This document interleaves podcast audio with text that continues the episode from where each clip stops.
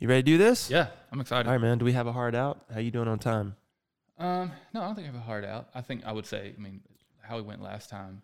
Okay. Three-ish, if that, three. Yeah. That's not a hard, three-ish is my hard out. All right. Sounds good, brother. Greetings, my friends. Welcome to Hardwater Radio. This is Jason Archer. We're recording under the umbrella of Hardwater One here in the Valley of the Sun. And today we continue the mission to arm humans with the tools to crush mediocrity, create mastery, and live in total wellness with my next guest, Sean Hare. Now, we've had Sean on before, and uh, today we're bringing him back. We're going to talk a little bit about leadership, goal setting, hitting your targets, and what all that looks like. Uh, being that we just had a massive temporal reset, that being the new year, and everyone is in that energy of got to do something new, got to do something different, got to do something bigger, better, man. Got to change it up, got to switch it up. What do you think about all that stuff, man? I think it's interesting. You know, the joke is that the gyms are full, right, on New Year's Day and the, the week afterwards, but then by June and July, they're back to the, the usual crowd. I think that tells us something about our proclivity to want to make goals, but the percentage of people that will stick with them. Yeah, for sure. Why do you think it is that there's such a drop? Well, just using that, for example, right? I know you've been in the workout world. You've you've been in CrossFit for a bit. You know, you've you've gone in and out of that. That's really generous of you, Jason. I appreciate that. I'm, I'm, I'm like, if any of my friends hear you say that, I wonder if they'll take issue with that. Sean's in the CrossFit world. Well, well, feel free to correct me. I don't want to speak out of school here. I've been in a gym before. I've okay. Done, and I've done a, I've done, I've done some things, but I'm familiar enough to know that that's a, you know, a, a joke. It's certainly a punchline in, in American culture. I think it's a couple of things. I think that we do want to be better, right? That's mm-hmm. why there's a whole department of books in a bookstore, self-help. We, we know enough about our life to know we don't like it and we want to fix part of it. And so if we say, hey, fitness is that element that we're missing, mm-hmm. what's a good motivation to start? Ah, New Year's as good as any. And so people say, I'm going to, it's going to be different this year. Yeah. And like you, you called it a temporal reset. I think it's a, it's a benchmark, and they can kind of put the year behind them of what they would see as failures of their fitness and set some new goals and, and uh, see how it goes, which isn't bad. I think it just tells us a little bit about, about ourselves that that we want to do something new, but the odds are not, well, I won't say not in our favor. They're not great. They're not high odds that we stick with our goals. Yeah, that's true. I, you know, you um, when you look at the stats, for sure, I mean, being a gym owner myself, I see people come and go all the time. It's not just at the beginning of the year. However, they're, and, and generally what I see, excuse me, in uh, January, it's funny just to kind of riff on that joke a bit, is I see January uh, as a sort of a steady sort of a, a sort of a climb, and then mm-hmm. February is kind of stagnant, and then springtime hits, and then that's when people are really reminded, oh, man, I'm going to have to take my shirt off soon. You know, I better get to the gym. You know, it's getting warm outside kind of a thing. And so even though there might be this desire, this want to have a different body or a, a higher level of fitness at the beginning of the year, I really see the commitment come on when it's like, okay, I actually have to show my results to someone else. Yeah. And when you have to show your results to someone else, that's when you're convicted, you know? Mm-hmm. As a gym owner, do you think most people's goals are uh, appearance or fitness? I know they d- those don't yeah. have to be one or the other, but I, some people, you can probably tell they have a priority of like the way they appear to other people, and then other people's priority is their own personal health. They want to be happier, live longer, move faster. Yeah. I've never met a person in my entire life that didn't want to be more attractive ever, you know? Uh-huh. And so, I mean, I think vanity always plays a role in that, mm-hmm. and there's nothing wrong with that, right? Like if you're the type of person that wants to be pretty, then more power to you, right? Like, and in fact, on the website, one of my ads I used to run was, you know, come work out with us and look better naked, right? That was the whole thing. How'd that work? It, pretty well, actually, because it just cuts through the noise. It's yeah. like we have all these excuses, but yeah. at underneath, what's underneath it? I just want to look good naked. When I get out of the shower, you know, or or I walk into my bedroom with my wife, I want to look good naked, right? Yeah. I want to feel, you know, like I'm this person who takes care of their body. And in yeah. order to feel that way, I have to do those things, right? Mm-hmm. And so, yeah, I mean, it just kind of cuts through the noise. And I think a lot of times people lie to themselves about what they say that they want. Oh, I want to lose weight. Okay, sure, but why do you want to lose weight? What's the benefit of you losing the weight? Well, you're going to be lighter. Maybe you can run faster. Maybe you can jump higher. but you're still going to look better naked at the end of the day, you know? Yeah. No, I like that. That's a great ad. Yeah. I feel that too. I, I know that my wife is super disciplined, so um, she's my accountability. Like, she's the one kind of pushing me. And I, we, before we went, uh, we started recording, I told you, like, this, I have not been disciplined the last month or two. And she's trying to push me that direction, which I, I'm I'm going to go. But I, it's it's helpful to, like, see, like, she's prouder of her body, but she is healthier and happier. And she's a good example, of, I would say, of, like, someone whose discipline is paying off in different areas of their life. Yeah, she looks better, a uh, lot better, but also she's happier, she's more confident, uh, and, and she's taking care of herself in a way that's going to benefit me um, as her spouse, but also she'll be around longer for her children and happier for her children as a parent. So it, she's a good example to me of the many benefits of why someone would do that. Yeah, I mean, there's really, is there not, is is there ever a good reason not to take care of yourself when you think about it? You know, you get you get one meat suit, right? While you're riding this ball of mud, you got one meat suit. You're not yeah. getting another one until we hit the singularity, whenever that comes. Yeah. We merge with A I. You know, and the machines take over. Right? My background um, is I, I like so I'm certainly like I look at the world from a perspective of faith, and so I look at my body as a gift from God, mm-hmm. and so I want to take care of it. It's not. I don't want to look at it as from the perspective that it's mine to destroy, but mm-hmm. rather that it was a gift from Him to take care of. Sure. And I mean, there's all sorts of like biblical truth about taking care of your body and, and exercising and eating well. Uh, but the pragmatics of it, like you said, are true. We get the one. Yeah. So from a purely pragmatic perspective, yeah, we get the one mm-hmm. and I want to take care of it. Yeah, one hundred percent. And the benefits, like you mentioned, are immeasurable, you know, whether they're health or personal or looking better, but the ben- people around you benefit from you being around, being healthy, being more capable, being more confident. I mean, you know, none of those things are can can be perceived as negative mm-hmm. when you're in the right frame of mind to, you know, create good things in the world. So it's only going to augment a good person's life, right? I agree. At the end of the day, it's uh, it's one of those things that it, it amazes me that we have a society in which you have to convince people that it's something they should do, right? Mm-hmm. And at the same time, I get it because the way the world has evolved and become really more feminized. The world is very, very easy, especially North America. We have it so easy. You know, you can throw a rock and hit a restaurant. You yeah. know, you know, you, you, you don't have to prepare your food. You don't have to go hunt it, kill it. You know, you don't have to plan it, you know, care for it. Mm-hmm. You don't have to make your clothes. You know, basically if you have a job and a place to stay and you're earning money, then basically what you do with your time is your time. Yeah. And it's such one of those things where in the past, you didn't have an option to be out of shape, right? Like you, That's a good point. You know, I mean, just not even a hundred years ago, you didn't have an option. Like if you couldn't wake up and till the field, you know, or take care of the farm or take care of the family or whatever the thing was, you were just S O L because you were, you know, ten miles from your nearest neighbor, right? Yeah. And they were in the same boat you were. So they didn't really want you showing up at their property either. Yeah. You know? No, that makes a good point. Men, men, I mean, not just men, men and women both had a lot more physical demands just in the last century. Oh God, yeah. But the, sure. you know, you said you see it. I see it. Donuts are good. Video mm-hmm. games are fun. The internet is compelling, and so it's not like there is. It's just completely, uh, I would say, a rejection of exercise, a rejection of fitness. It's a choice. It's a choice where people say, "What's what do I want?" Right. And I think probably the the struggle for a gym owner is to say, I know what you want better than you know what you want in this area. You don't really, that donut looks good today, but what you want is to look good naked. Yeah. Look good uh, naked. That's right. N E K K I D. Look good naked. Naked. That's uh, right.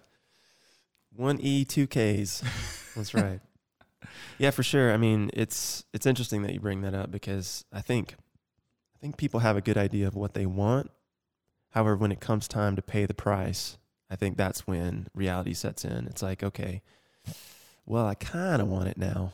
I don't want it as much mm-hmm. because, you know, it's going to cost me a lot. Yeah. And, um, you know, if it's going to cost me this much, then maybe that's going to be preventative. Maybe that's going to be high enough of a barrier for, to stop me in my tracks and keep me sitting where I am, mm-hmm. you know? And so this is one of those things that, that I like to ask people, especially people in your position. I know you do a lot of training with corporate types, with leadership types, with development. You know, how do you uh, motivate, or do you motivate, and what do you just say? What do you say to people who haven't really thought about the cost of creating the outcome that they want to create? That's a really good question. A lot of the people that I deal with, and I would say most of them, when they first come to me, it's because they know that they have a goal they want to accomplish, uh, or a a position that they want to achieve, and so there it's it's rare that I'm that I'm like a therapist where I have to like intervene in someone without their consent and like, hey, you need to get your life together. You know, there there might be an element of that sometimes just because we're friends, but by the time they get to me, they they do have a, an idea in mind. Uh, But what I think it's helpful, and, and, and I can use the relationship that I have with those clients as an example, is having someone that also appreciates the nobility and importance of that goal and will, on days and seasons where you don't have the motivation internally, they can hold a mirror up to you and help provide that motivation. And that's what I want to do. For most of those executives that I coach, they're leaders because they understand goals and accountability. Mm-hmm. But they need a safe place to have someone else push them and have their own internal goals and be held accountable. And I do that for them. And I think we all need that. You know, we, we all need someone to say, remember that thing you wanted to do? You're, like you mentioned before we went on the air, that uh, one person was supposed to do burpees every day. Someone else noticed they didn't, so they reached out and they responded, well, you're right. I want that version of myself. I want the version of myself that did burpees every day for these thirty-one days. And so they do it. And so I think that's important, to find those people that will come alongside you and say, your goal was important. We want you to be happy, so let me help you reach that goal. And that's what I do for, for people in business and leadership. Right, for sure. It's interesting, though. I mean, don't you think that that applies in everyday life, though? I mean, if, if let's say, you know, let's say you and I are friends. Let's pretend we're friends. Imagine that. Imagine a universe in which we're friends, right? And you tell me, look, Jason, this is an outcome I want to create, you know? And um, I don't know, maybe it's over sipping bourbon, or maybe it's just over dinner, good. Right? Whatever the thing is. Mm-hmm. But you tell me this thing, and then I see you straying away from that thing, you know, and I say, hey, hey, buddy, listen, you told me the other night you were after this particular outcome, and I see you over here kind of not, not moving toward it, you know. The response to that in most circles is not positive, mm-hmm. right? And I think you brought that example up with the burpees early because I was using an illustrated positive uh, example of someone receiving that. Yeah. So in your world where someone's paying you to coach them, I'm assuming that they're going to take the feedback regardless because they're paying to be there. That's right. Right? However, in the real world, why is it that we are so resistant? Why is it you pe- do you feel that people are so resistant to hearing, hey, man, you're off the path. You need to take a couple steps to the left or, yeah. or the right or whatever, yeah. you know, without flying off the handle. Yeah. Uh, I think I don't want my confidence in the answer I'm about to give to be confusing. I'm confident. It is pride. It is pride. We think we know all the answers. Um, we, we have told ourselves that we know what's best for us without exception every day of our life. Uh, and so other people are there. We, this is a selfish view. We see other people as there to to augment, supplement, and complement our version of our life. We do not allow people to come in and say, hey, I think the choices that you're making, some of the fundamental assumptions that you're making run contrary to what is best for you. Might be even contrary to your own stated version of what's best for you, because we don't typically, in our pride, allow that. The Bible says, you know, the man that isolates himself is not wise. That was a king that said that. Dude had every right to isolate himself. He was the freaking king. He could have killed you on the spot. And he he was telling his son in that particular passage, the man who isolates himself is not wise. I think what we see there, there's this thing about human nature where when we're alone, loneliness is real, but the bigger danger isn't loneliness. It's believing all the stuff that we tell ourselves. And then we build build a construct, and if someone else attacks it, then we say, well, you're not for me.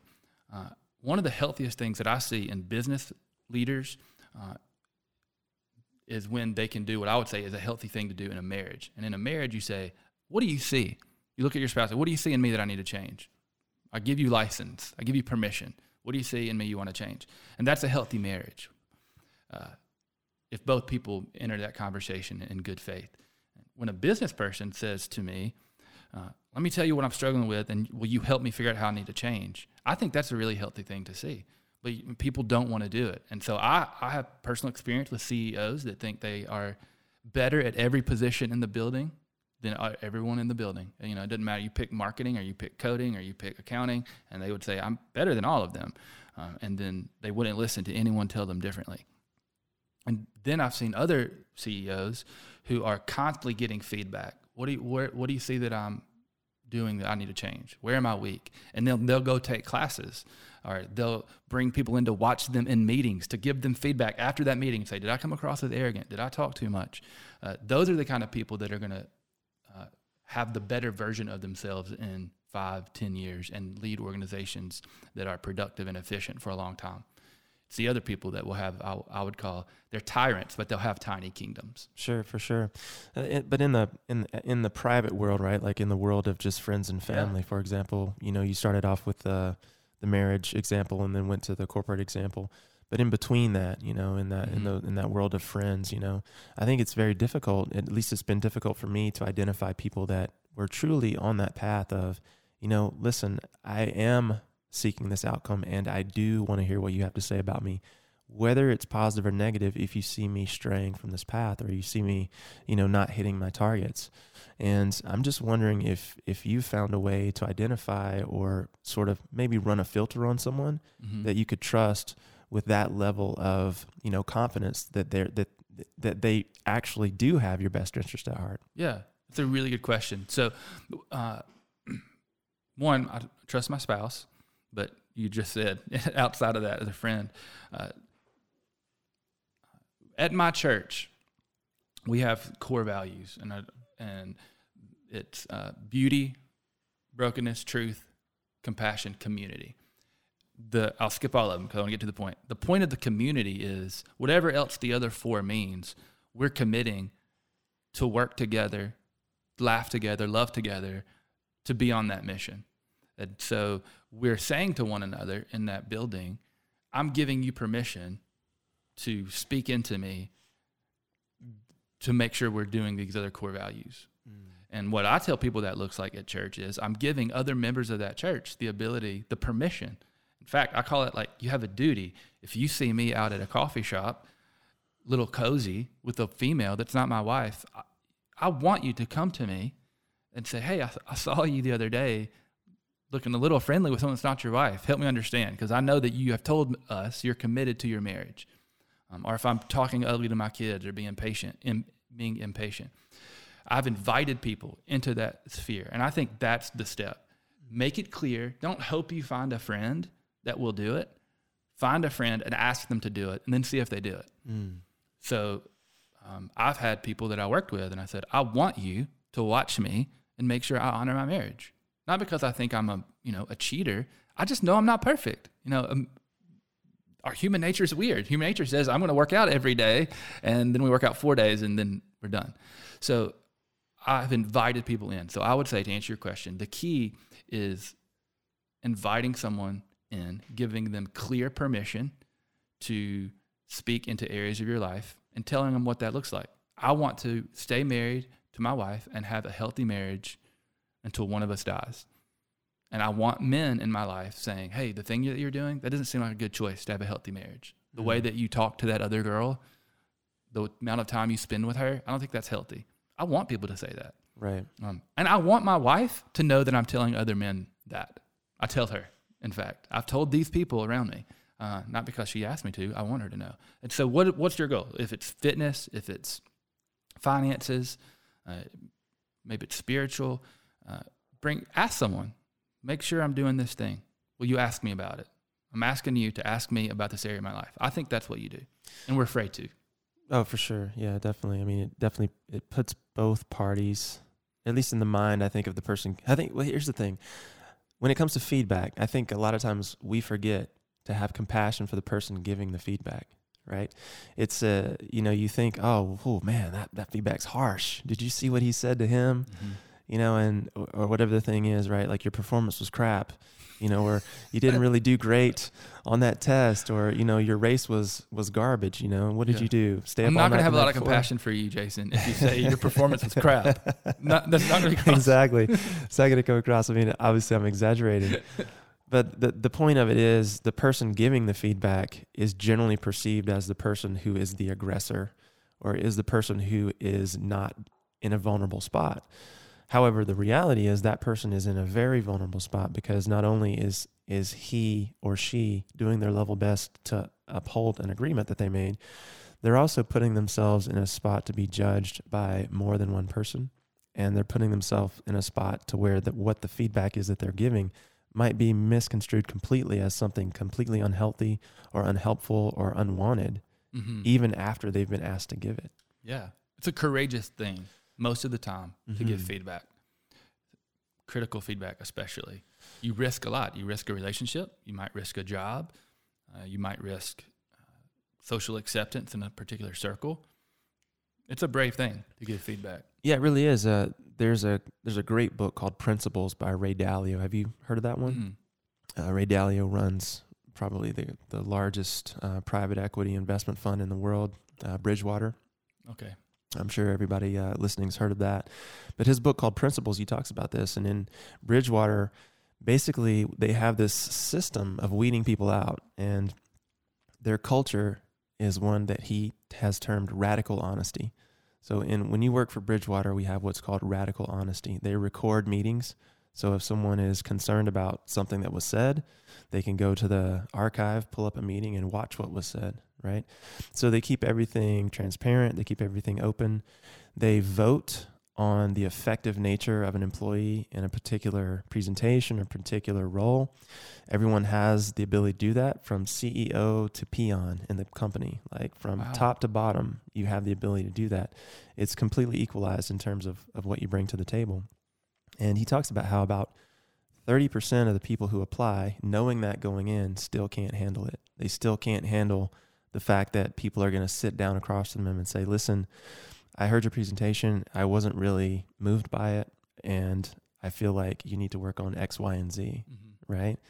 And they knew that coming in, they were going to get that feedback, but because we've we've got that, you know, that ape inside us that that wants to just respond, that monkey brain that wants to respond, mm-hmm. and fight or flight, that lizard brain sitting on top of your, you, you know, on top yeah. of your uh, spine there that wants to run away or either fight. It's uh, it's been really difficult for me to identify people who are actually able to handle that. You know, as I'm a very direct person anyway, and I probably come across stronger than I mean to a lot of times. And so that that's on me. That's something I have to own.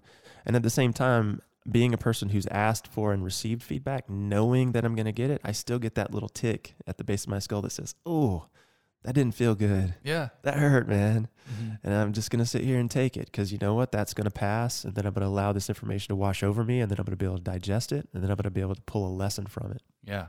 I think that's the challenge, is not having an immediate negative reaction and then saying, what can, what good can I pull from it? Mm-hmm. And really, I think one of the most m- mature things that you can do with negative critical feedback is take it back to your circle and go, not gossip, because I'm not talking like clucking hens. You won't believe what that guy said. I mean, like, hey, God, you know, take it to your team and you say, hey, guys, I heard this. Tell me, like, tell me what you think about it. Help me get right. something good from this. And your your good team, right? The people that are really for Jason Archer will say, "Yeah, I see that a little bit. I don't know that I, I would have worded it that way, Jason, but but right. I see maybe maybe he meant this, because I could see that point." And you so you take it back to your team. You have the courage to really wrestle with it. Mm-hmm. Those are the best ways, I think, to to deal with it. But our human nature doesn't doesn't build our social circle with that involved. What we what we do is we build a social circle with uh, enemies in mind. And so when you criticize someone, you you send a message, or I should say it this way. When someone criticizes you, our our reaction is to put them outside of our social circle. Mm-hmm. When someone's nice and says, you know, I can't believe they said that, or um, I would never tell you that. Uh, that's not true at all. They we let them stay close.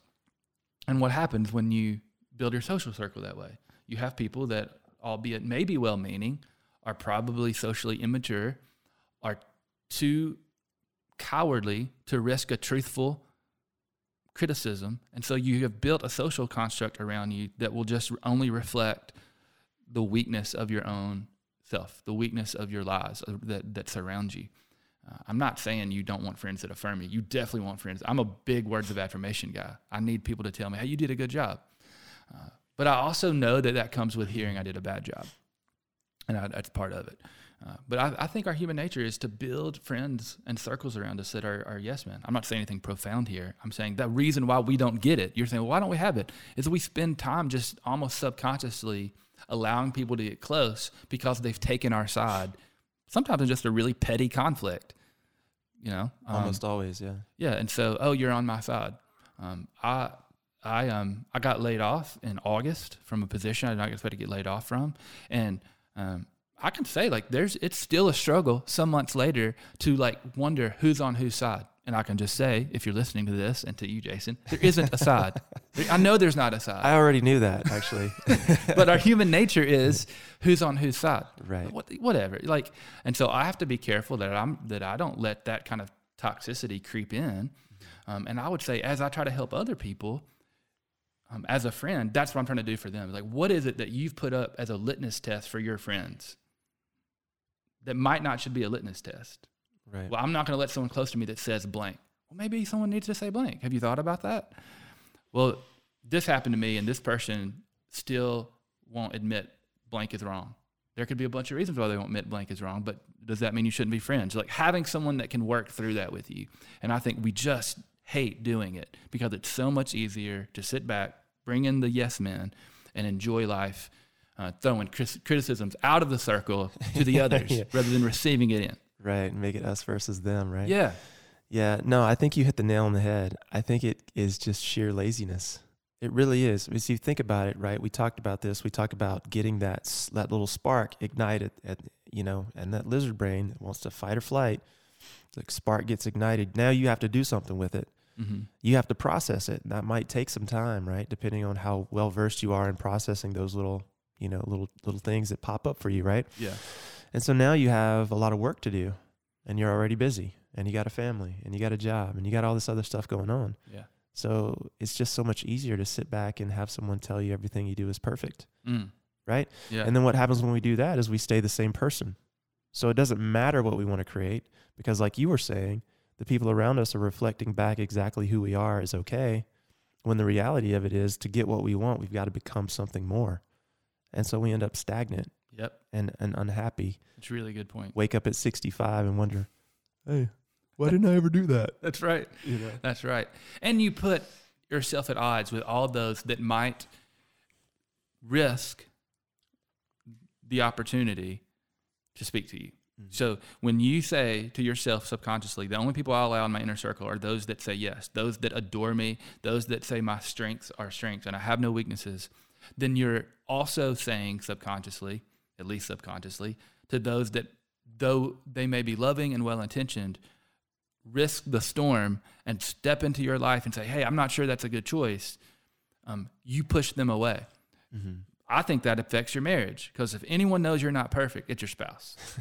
And so what happens when you build your friends with yes men and then your spouse just has a normal conversation about how you don't take out the garbage, or you didn't pay your these bills on time, or you didn't keep, you know, you're procrastinating. It seems like a huge affront to you. How dare you? Because you've built your whole life with yes men. Right. And so now someone just dare approach the throne with criticism. And it's like, I, I don't know what's happening here. Well, what's happening here is we've built we've built a lie for ourselves everywhere we look. Mm-hmm. And finally, the garbage has to get taken out, the bills have to get paid, and someone just maybe even sweetly says, we got to do something about that, and it just rocks our world. I think it's, it keeps us from people that love us and want us to do better. That's such a huge point, man. That that was profound, to come back to your point of prof- profundity. So it's it's one of those things where you have someone affirming who you are in one domain. You come into another domain, the home. You're not taking the trash out, picking up after yourself, whatever, right? You throw your dirty underwear on the doorknob. Yeah, that's right. Right? Whatever the thing is. Yeah. And now there's a complaint, right? And and that pl- complaint results in a conflict. Well, why should that happen? Well, everyone over here tells me I'm perfect. But when I come home, now all of a sudden, I feel less than perfect. Right. Right? When the reality yeah. was you never were. There you go. I was going to say, let's, and, and, and uh, yeah, well, don't bury the lead. You're not perfect. I'm not perfect. Um, I think it's a, I think it's a healthy thing to build into your life, uh, people that love you enough to hold you accountable on those goals. And, you know, we're in a, we live in a day and age, and you and I are, I would say, similarly aged. Um, and what I'm, and what I've noticed about people our age is most of us are still figuring out how to make friends that aren't like what I would call college-style friends. Nothing wrong with friends you make in college, but most of those are made because of huge amounts of time and in extremely close proximity, right? You're together ten hours a day, growing up like twenty feet from one another. Right. And then you say, well, how do you how do you build friends as a grown-up when I might see this person an hour a week? Maybe not that some weeks. Uh, and I would say intentionality and knowing what a friend looks like. You didn't even know what a friend was in college. Right. You might have felt it. You might have had a good one. I'm not trying to say that, but you weren't trying to say, I don't know where to find them or get them or what to do. And it might be college, it might be high school, whatever, you you fill in the blank. But as middle-aged men, uh, middle-aged humans, because it's the same for females too, knowing what a friend looks like and saying it's not just the guy that will come over and drink beer, eat wings, uh, or lemon water, and I'd say... and watch a football game and not give me any grief. Yeah, that's friendly. I like that. I'm an extrovert. I enjoy that time. I won't have any complaints. But if that's what I have for ten years, um, when your life gets wrecked, when a child dies, when your marriage is on the rocks, when you don't know who you are, the beer drinking buddy pro- probably doesn't have a good answer for you. You don't know that he does. He might not have a good answer for you. You better be intentional so that when you say, I, my health is in shambles and I need to go to the gym three times a week, or I'm going to die early for my, for my spouse, or my fan, finances are a wreck, I need you to make sure I'm not gambling or spending money on this nonsense, or you fill in the blank. You need you need to have cult, built friends, cultivated relationships that can serve you well. For sure. And I, my my fear is far too many people still judge friends the way we did in college. They're close. They're not, you know, we get along and we both like the same football team. That's a great point. You know, when I, I'm thinking back as I'm listening to you speak, I'm thinking back to early life, and I am coming up with a blank on a time where anyone ever told me how to pick a friend, mm. you know, or what litmus test to run, you know, what filter to put them through to figure it out. It's Let's like you that. said, you know? Yeah, exactly, right? Um, and I think that's, I think that's kind of true for a lot of people. I haven't, you know, obviously I don't know the... you know, the, the vast majority of people out, out there listening. But at the end of the day, the, a lot of the people that I've talked to, it seems as though that is the case. Like I've never heard someone say, hey, you know, when I was a kid, my dad sat me down and he said, listen, son, this is how you pick a friend. Yeah. Kind of a thing. No, so, I don't. I'm even, now that you say that, like, man, I need to go have some conversa- conversation with my kids. Um, I've had conversations with my kids that went like this. Hey, that's not what a friend acts like. Right, right. you, whatever you it's think it is. Tell them what they're not. You're right. You know, we don't tell them what they are. Yeah. This guy that knocks on the door every day that wants to play with you, but then makes fun of your clothes and your toys and dumps stuff on your head. That's not how friends act. You need to know there's better friends in other neighborhoods. Right, exactly. You know? Um, but yeah, I think, man, I think that that's good. My mind's reeling because I like to, I like to write. Like maybe that would be a good article to like write what, you know, signs of a good friendship or a healthy friendship, uh, because we don't really have a, a hard time finding people that are yes men that have common interests. And that, I don't want to downplay that. If people like laughing and watching sports, or or um, enjoy a, a same movie as me, or I like hanging out with them. I do. Sure. I don't. I don't sit there the whole time going, I can't believe this guy hasn't like criticized me yet. Why can't we yeah. be friends? Uh, so I think common interest is a great way to bring people together. But I think it's a good check for a person to be mature enough to know like who are those people that I've invited in to speak truth. That's a smaller circle anyway, right? Wouldn't you agree that like yeah. you might have a lot of uh, football watching buddies, a lot of, you know, push-up buddies, mm-hmm. but then the circle of men and that I'm going to say, let's say to me, I'm not sure you're being a good husband right now. That's going to be a smaller group. Oh yeah. Oh yeah. I mean, I mean, that's just, I think that's going to happen by default because the, the reality is tight-knit relationships require a lot of commitment. You know, no matter what the nature of that relationship is, if it's tight knit, that means time, that means investment, mm-hmm. you know, that means community in some way, shape or form, fellowship. And that, that all requires a cost, yeah. you know, to create that outcome, like we were talking earlier.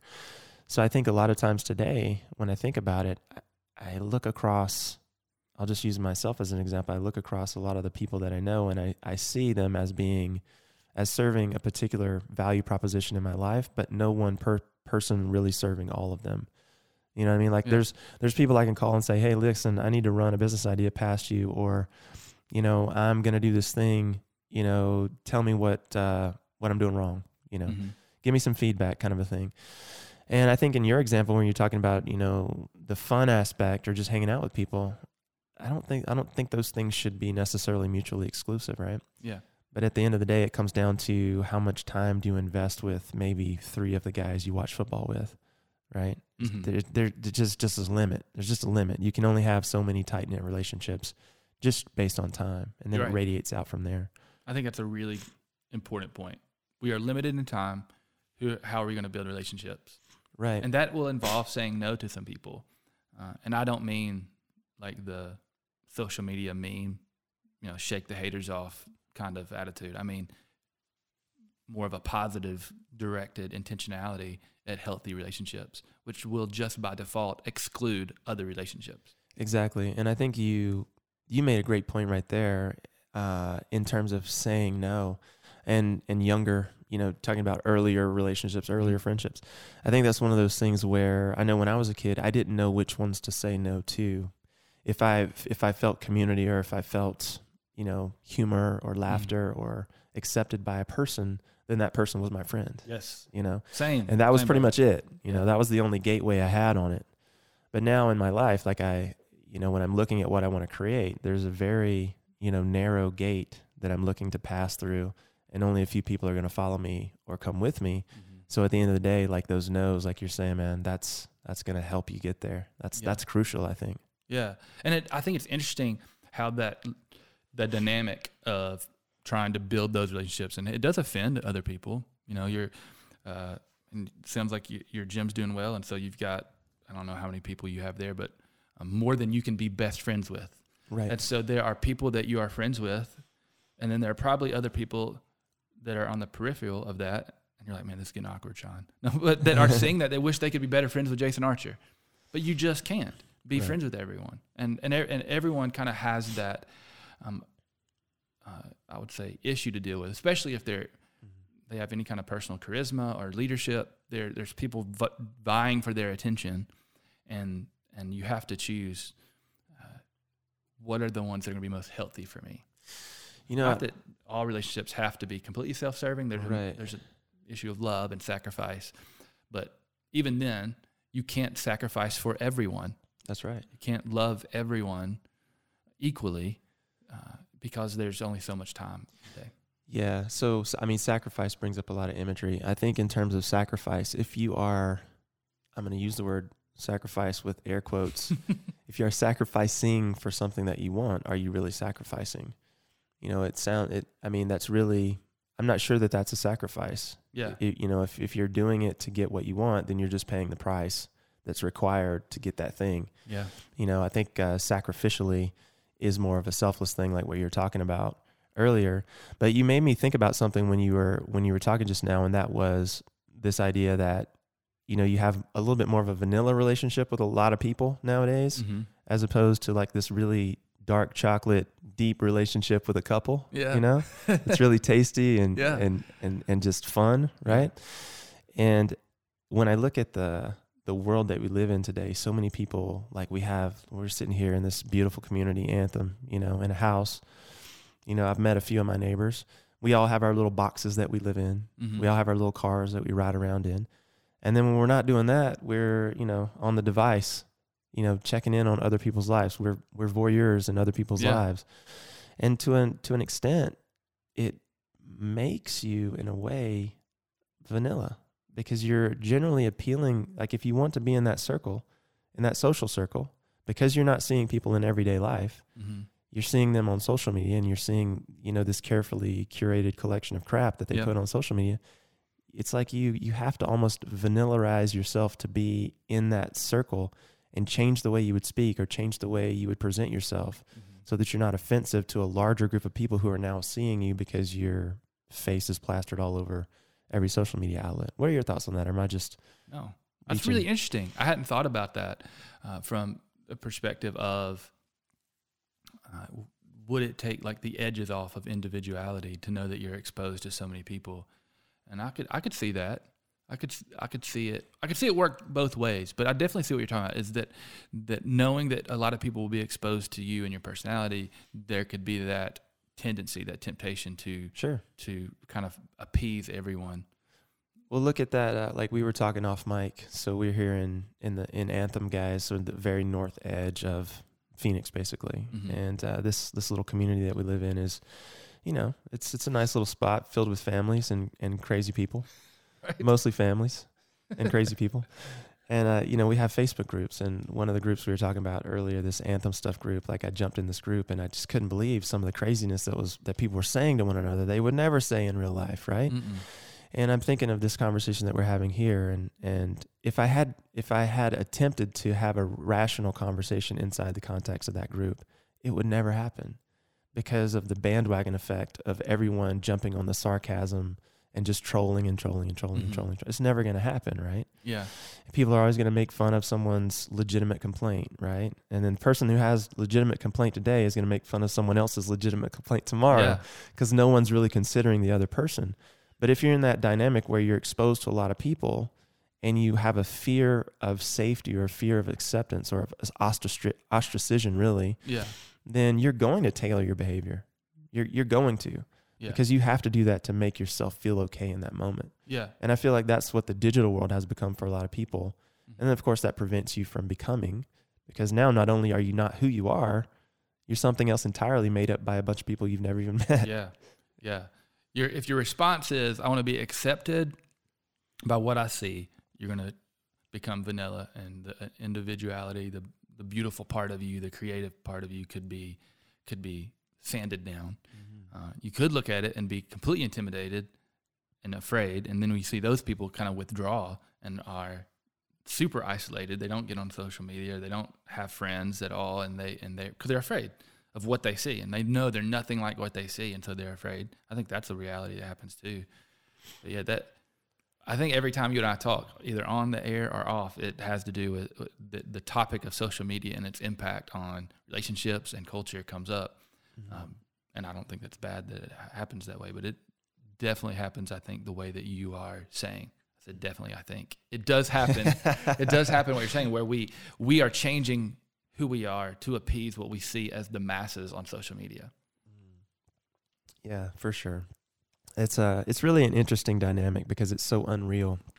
And you think about it, you know, uh, just to go back to that group example where people are, or just Facebook in general, people are just trolling one another, whatever, and their keyboard commandoing, saying things they would never say in real life because there's no threat of violence, yeah. right? There's no real threat. You have to back up. Mm-hmm. And, uh, you know, when you look at that and I think, and I think about this stuff, I just wonder, you know, what, what the end result of that is going to be. You know, if, if, um, if the conversation, if you're trying to have a rational conversation on social media or in real life, obviously you have a better chance of doing it in real life because the threat of violence is there, or the threat of ostracism, or whatever the thing is. Social media, not so much. So what is the purpose of social media if you can't communicate? What do you really, I mean, we're basically, are we just turning it into like one big yearbook? Yeah. You know, class of ninety-two or whatever. Yeah. You know, this is all we can say here. And it's, if it turns into that, then it just turns into that in advertisements. It's like, I mean, who wants that? Yeah. I think that's one reason Facebook's uh, has become a little bit less, you know, inviting for a lot of people, because it's just, it has become in a lot of areas just kind of blah mm-hmm. and ads. And yeah. now they've bought Instagram, and of course, and they're doing the same thing there now. Yeah. Uh, probably Instagram, not so much, but Facebook certainly in- amplifies the sensational. Uh, and some pl- sometimes the sensational is true. Sometimes it's a troll on Anthem Stuff. Yeah. But Facebook amplifies the sensational for sure. Mm-hmm. And so I think that's, that is, I don't want to say a net negative, but it, it is at least partially negative for our culture uh, and for our own psyche. Like we, you don't see what I would call like normal, healthy conversation on Facebook. Um, it's not absent. There are people that do it well. Mm-hmm. Um, and I really want to try to do it well. Like, uh, I'm, my wife that does it really well. Uh, she does a good job, I think, of balancing what's real and not real, and letting people into like what's fake and not fake about our life and her struggle. Um, but generally, the things that are the most sensational, the angriest, the bitterest, uh, salacious, those are the things they're going to like get comments and likes and reactions and, and spread on social media. And then we tell ourselves, I have to make my life like that, or I have to hate that. And so we live our life feeling these negative extremes. I have to be this thing that's sensational, or I have to really get amped up enough to hate that sensational thing. Right. Or either it's one of those things, again, you know, how bad do you want to fit in versus how bad do you want to be you plus more of you? Mm-hmm. And yeah, I, I think one of the ways it works is, you know, it's just peer pressure, just pure peer pressure. If, you know, if you put something out that's fantastic and it's deep and, you know, it can really impact lives and it gets one like, it's like, oh man, should I take that down? Right. You know, there are people who literally will take that down, right? Yeah. I'll just keep it up out of spite. I'm like, I'm not taking take it down. Take that, you know? Facebook. Take that, Facebook. Exactly. Yeah. But I mean, you see what I'm getting at? Like, so if you want to participate in the, in the mob of, you know, likes and comments, then a lot of times you do have to, you know, or you don't have to, but you know, the vast majority of people do resort to that sort of thing, right? Yeah. What works on Facebook is rarely what works in authentic relationships. Right, of course. You know, of course. Which is why some of those people probably don't have a lot of friends, but they do sit at home and troll Anthem stuff. But the thing, of, yeah, but the thing that's interesting about that is I think it's a it's a great window into human psychology, because people are doing their what they're thinking, but that they would never do in real life. And a, a big piece of that is mob mentality. Yeah. Right. And so when we were talking earlier about, you know, targets for the new year and all the rest of it, mm-hmm. you know, who's the mob that that's influencing your mentality, right? Yeah. Let me, let me pose a different uh, possibility. What's happening there sure. too. Uh, for sure. I believe what you're saying about the mob mentality, mob mentality is true, but I think there's also this element of the social media where um, there is no delay between what you feel and how fast everyone can see it.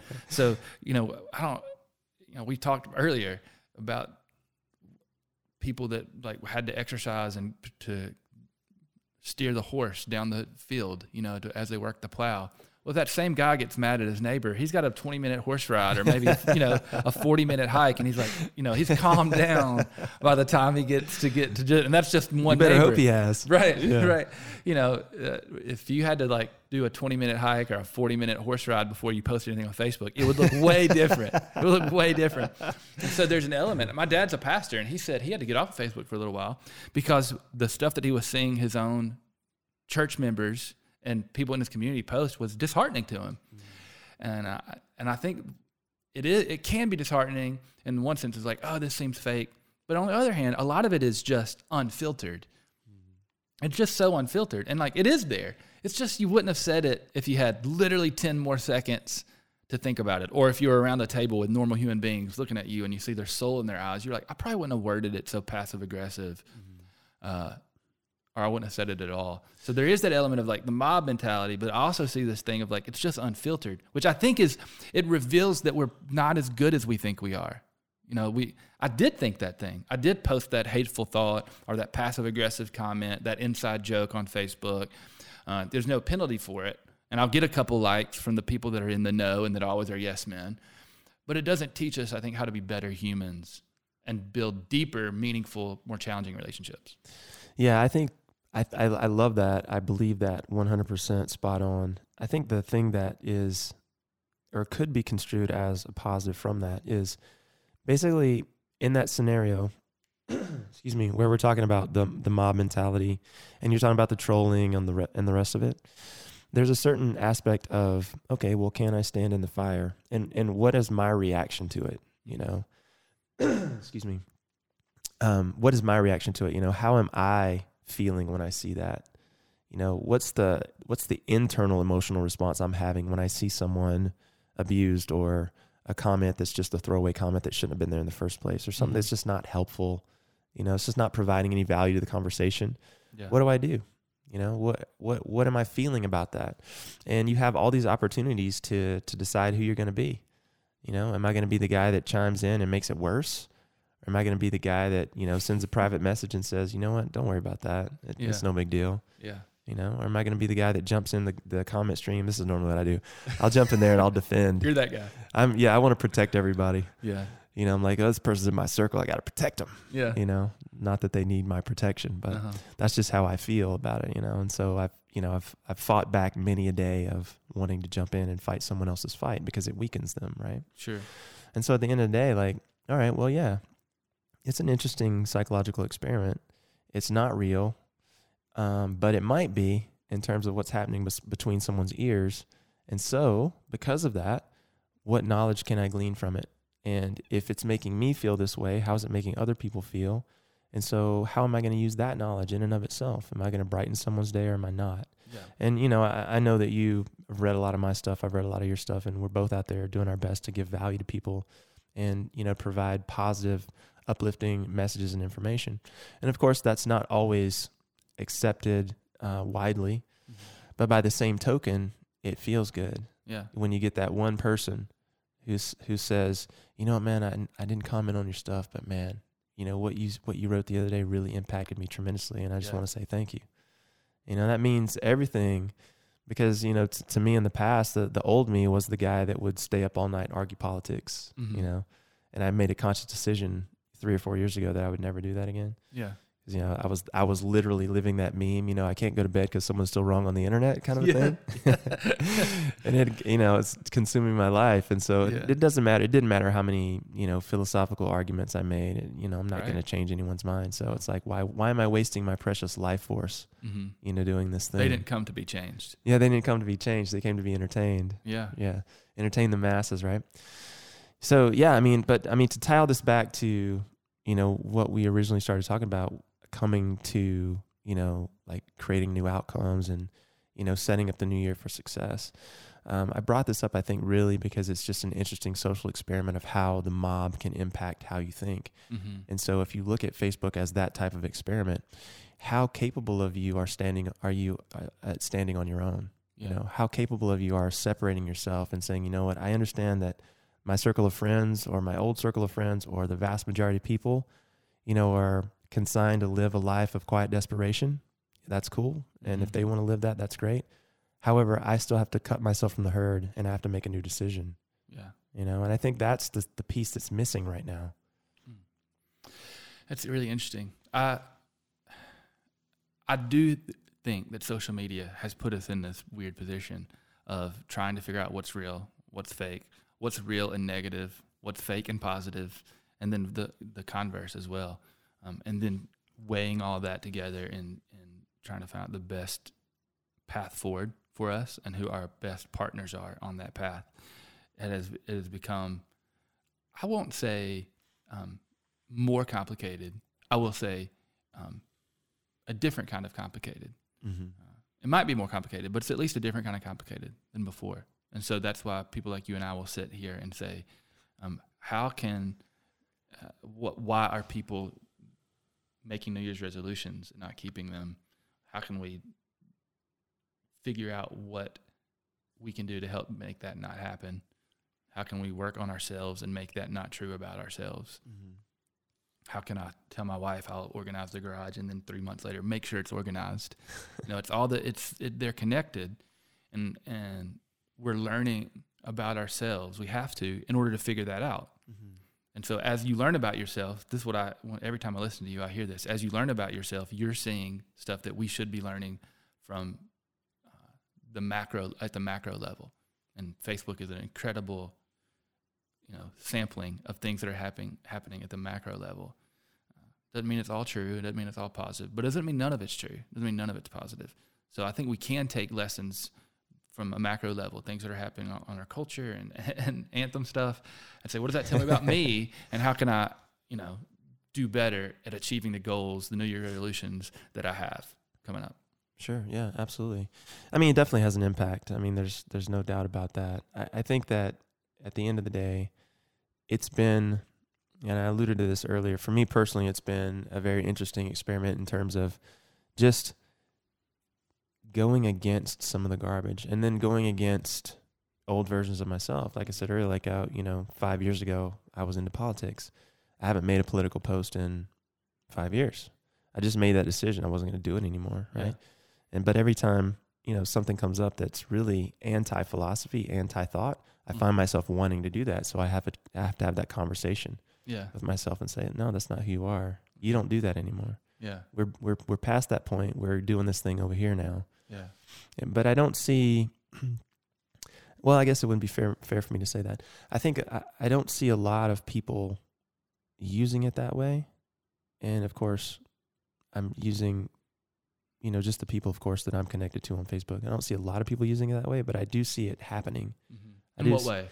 I see people, you know, sharing more of their vulnerabilities. Oh yeah, you know, I see people. Um, taking more control over what they consume to a large extent. And of course, this has to do with the fact that I've changed my circle, you know, over the years, right? It's change your friends or change your friends. And at the end of the day, some of my friends had to be changed, and Facebook makes that really easy. You can mm-hmm. just literally block them. If you don't want to see them again, they're gone. Yeah. Right? And so at the end of the day, I, I see people taking more control over it is what they want to see. Yeah.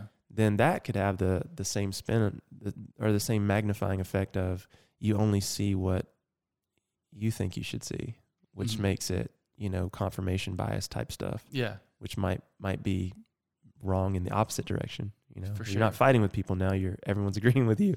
Algorithms are always going to exploit confirmation bias. That's how they work. Oh yeah, for sure. Uh, but so I I think two things. One, it's good to block people that put you in an unhealthy place.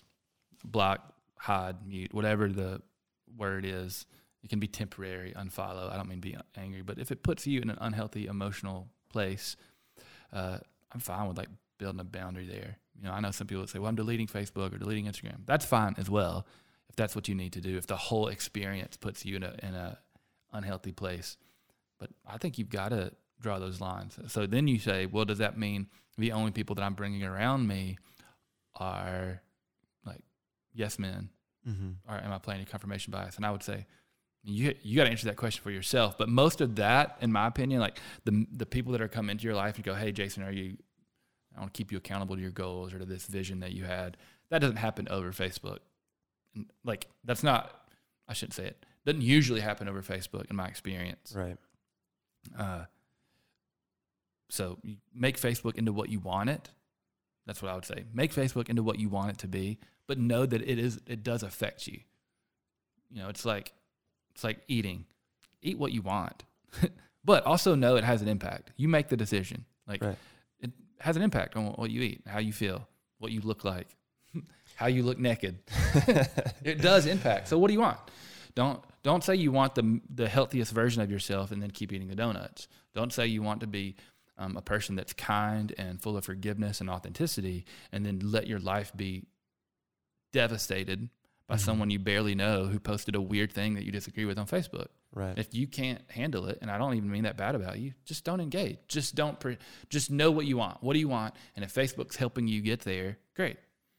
Uh, now, also, the deeper level to that is bring people into your life that can bounce ideas off of you about what you want. Yeah. I'm not trying to say whatever you want is okay, because that's not true at all. Hitler knew what he wanted too. Mm-hmm. Um, that's, I'm using an extreme example to make a point. The fact that you sincerely want it and have clarity about your goal doesn't mean it's good. Right. That's why you need other people around you. That's exactly it, man. That's exactly it. And that was the point I was alluding to. Like if, if we can make Facebook whatever we want it to be, does it really serve us in that way? Well, I think...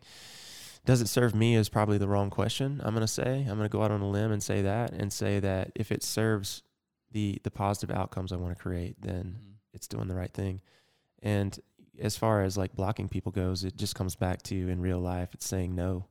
You know, it's just, no, this is not, uh, yeah, this is not serving my, me or my outcomes. And so I'm going to say no. This yeah. isn't something I need to feed. I think a lot of people forget. My friend Brooke says this a lot. She talks about in uh, nutrition. Nutrition goes past food and goes into what you consume. So everything you see and hear, you can think of as feeding your brain. And if I'm feeding my brain the wrong things, either through eyes, ears, or some other fashion, then it's not serving me. Yeah. And so hit the block button as many times as you need to to get to what is serving you. Yeah. Because like you said, Facebook's going to serve you up what it is that it thinks you want to see. Yeah. So I I just shooting from the hip here and thought of this metaphor. I think knowing what you want to get out of Facebook before you go is important. Yep. Sit down and think about what do, what do I want to get out of Facebook? Otherwise, it's like going to a grocery store with no shopping list. Mm-hmm. You're just not going to be as disciplined. Facebook's going to give you something every time you go. Right. What do you want it to be? When Facebook is at its best for me, it's when I'll, I'll say it this way. I have the most selfish view of it. And what I mean by that is I'm posting on it and I'm looking at engagement with those posts. That's when it's serving me the best. Now, I'm not saying it has to serve everyone the best, but I'm not going through my feed, allowing my day to be good or bad based on what other people are saying. Mm-hmm. When I'm not, when I'm doing that less and it's more about making Facebook work for me, I posted a thing. Did it do well? How are people engaging? What can I learn about myself and the things I'm saying and whether people are responding to this thing I'm trying to do? Mm-hmm. I think that's good. I'm making it work for me. I'm learning about myself and others and my messaging. But when I go to Facebook consuming, completely sponge, when I'm all sponge, that's when I think it's just unhealthy. Yeah, for sure. I agree with that. I mean, it's like it's like you said earlier, it should serve you in some way, shape, or form. It's just a tool. And it's interesting because you know, our generation is the first generation to grow up with something like this. Yeah. And so we're really still figuring it out. You know, no one really has the answer on where it's going to go or where it's going to be. You know, obviously it's turned into a massive advertising platform. Yeah. And I think that that will be its ultimate des- demise in terms of attention. Attention has already gone in, in a million different places. However, in terms of does it serve me? Can I say no to it? Or am I addicted to it? Is it something that's sucking up my life force? You know, my, you know, I'm with people. Am I on my phone? Those are the questions I think we need to be asking in terms of, you know, output, mm-hmm. not necessarily will Facebook do this for me or will Facebook not? Yeah. I like what you said earlier, you know, when it's serving you, you're controlling it. Yeah. It's not controlling you. Yeah. If you know what you want to get out of it, I think that's good. one hundred percent. Something, something as dangerous as Facebook. Yeah, you know, it's not like you're going to a museum, right? You know, Facebook is serving things up, the best and worst, raw, unfiltered, twenty-four seven, from people far and near. I think it's. I just think it emotionally, it's risky. It's worse than playing with fire. If I said, if I only said it's like playing with fire, people would be like, "Yeah, but fire's dangerous." I think Facebook's far more dangerous. far so, more dangerous. So, so go a little deeper on that. You said emotionally risky. I like that phrase. What did you mean by that? Well, we put ourselves out there. I mean, you alluded to it with when we kind of made this joke about when you post something and it gets no likes or one like, and how that makes you feel. And I think we both know, hey, that's part of it. You know, can't let that ruin your day. But there are people whose day is ruined. Mm-hmm. Uh, or they see a friend at a party that they didn't get invited to, or they see someone they thought was a friend, but now they find out that person likes a political, you know, a politician that, that they don't like. Can I be friends with that person? uh, or they find out that someone has a spiritual view that they didn't have, uh, or they seem a little more dogmatic on that view than they like. And all of these things are nuances that that we make judgment calls on social media that would never happen uh, in person. Right. Uh, Or I should say never, rarely happen in person. I get along with people that are Very on both rarely. sides of the political spectrum. I get along with people that don't believe what I believe spiritually. Uh, I get along with people that have different ph- philosophies about every, like any part of life, and I get along with them fantastically. Uh, I always have. But they seem a hundred times more annoying when they talk about those things on Facebook. Yeah, I mean, and I don't know what that is, and it's not just me. And I think I'm pretty... level-headed when it comes to Facebook.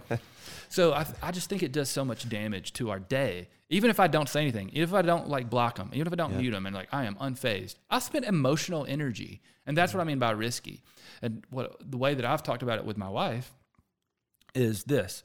If I see something that bothers me and I walk away from Facebook bothered, and what you fill in the blank what bothered looks like, okay, I'm, I'm stressed out, I'm hurt, I'm frustrated, I'm angry, whatever the feeling is because I saw some post.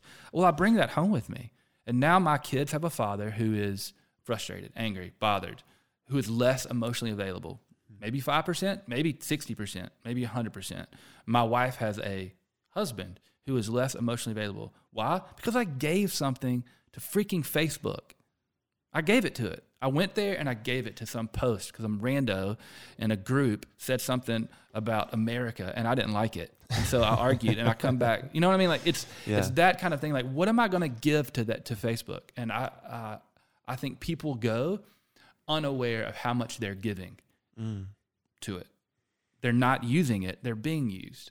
Again, I'm I'm not trying to say this like nineteen eighty-four moment. Um, it might be worse than nineteen eighty-four. I'm just saying the you need people in your life to say, what do you want from what you're doing? What is the point of your choices? And I would say, what do you want from Facebook? What do you hope to get out of it? Fashion yeah. advice? Okay. Then build it around that. Right. Business connections, like a you know softer version of LinkedIn. Great. Know that's what you're doing. Are you going to Facebook to as your only means of authentic friendship? You got problems, and you should talk to people about how to build friendships. one hundred percent, yeah. You know?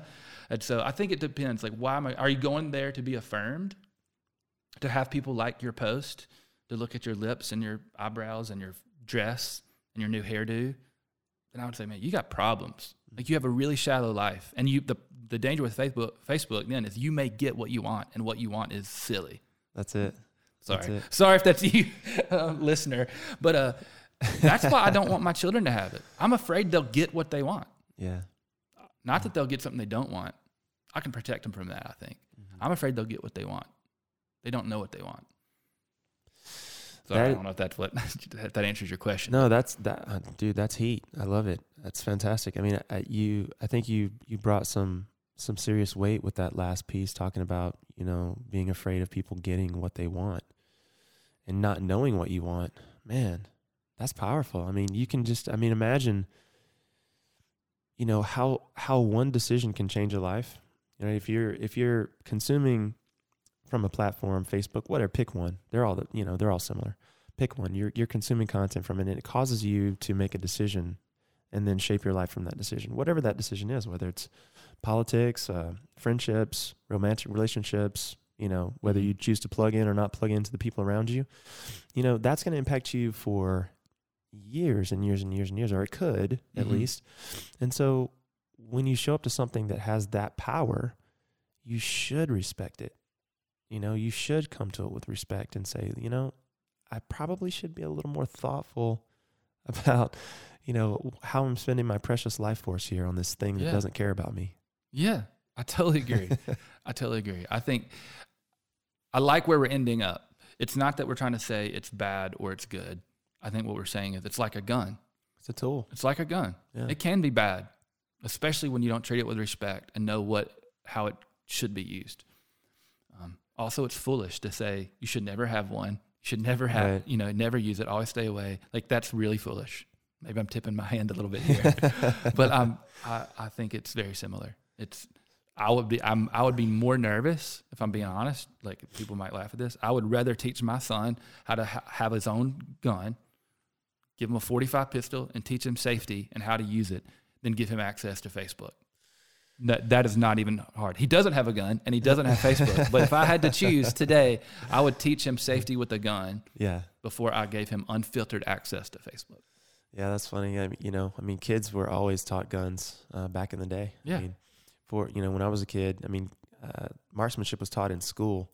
You know, it's one of those things that uh, that people raise their eyebrows about now. But yeah. the reality of it is, it's just a tool. Like and in, and like where you're, where we live now, I yeah, I don't know. I know that we both have roots in parts of different part of the country, yep. but there, it wasn't the town I grew up in, but not far from the town I grew up in, they got out of school. Literally, school got out on the first day of duck season and deer season. Like, that's not even like, it's, it's absolutely true. They would give them a day. Um, that's awesome. It was just so much of the culture and the, and the food and the experience. The, yeah. Like, they didn't have school. Yeah. And we tell people here and they're like, blows their mind. You know? Right, right. Yeah, no, we we never had that, but I would have. I, I never I never hunted duck, or I went deer hunting once. Oh, really? But I, and I never hunted duck, but I would have gladly taken those days off school. Yeah, regardless. I, I wasn't a hunter either. I don't have a problem with those that hunt. Yeah, you know, me neither. Their deer jerky's delicious. I'm glad they did. I know it. I I love it when they overfill the freezer and donate it to me. Absolutely. I think hunting's like generational, and what I mean by that, by that, if your dad hunted, there's a good chance that like. You got into it some or exposed to it. And my dad didn't hunt and his dad didn't hunt. Right. And so getting into it, it's kind of expensive. It's kind of like golf. Like it's, it's actually more expensive than golf to get into. I mean, the, the gear and the access and the guns. Like, and so I know this is not what we're talking about. You can edit this out later, Jason. Um, no, it's all good. But I've noticed that like it, it's, it's the best part. Common to me how, it, it's interesting to me like how generational it is. And I, for me to break the gap and be a, become a hunter, it would just be pretty expensive. And I don't know what I'm doing. And so now I'm like, I'll just teach my, I'll just teach my kid how to play basketball. Just go to YouTube, man. You can learn how to be a hunter on YouTube. I might could learn it, but then I've got to still go buy a couple shotguns and get access to a duck blind somewhere. No, uh, you know, I, I for me, like I love venison. My my dad mm. and my brother, they're both big deer hunters. So every fall, man, I look forward to it. You know, yeah. deer meat in the fridge, deer meat in the fridge. We always had healthy food in the fridge. And yeah. so for me, it was great. Just go and raid the fridge and always had some some fresh venison there. Yeah. And, uh, but for me, it was like, I didn't want to get up at three o'clock in the morning and I didn't want to sit in a tree and wait and freeze, yeah. you know. Same. I was like, they love it and they're going to bring the meat home. So why do I need to go anywhere? Yeah. My wife's the introvert. Maybe she would. Maybe she should get into hunting. I th- she would probably like, other than the three o'clock in the morning, she might like the idea of sitting in a little hut somewhere, being alone, and not having to talk to anyone all day. That yeah. sounds miserable to me. Yeah, exactly. Now that sounds good to me f- from time to time. I, you know, I, I do need some exposure away. I can run the gamut, mm-hmm. but um, yeah, for sure. Yeah, and um, definitely not editing this out. This is the best part. So right. no, but I mean, yeah, I guess we should bring it back around though. Yeah, sure. We were talking a little bit about. Um, goals, and then we got into social media and how that can impact you, right? And yeah. basically your mindset and, and, and your attention. And all these things obviously are important as it relates to what you want to create, right? And I don't want to gloss over it and just pretend that it doesn't matter, because there's so many points that were made there. And one of the ones that I wanted to reiterate was, I think the last one you made, where you went to Facebook and you came away with something, mm-hmm. right? You came away with something that wasn't necessarily positive, and it robbed you of Uh, peace of mind for a certain period of time. Yeah. Now, for some people, that period of time might be five minutes. For others, it might be five days. We don't know. Right.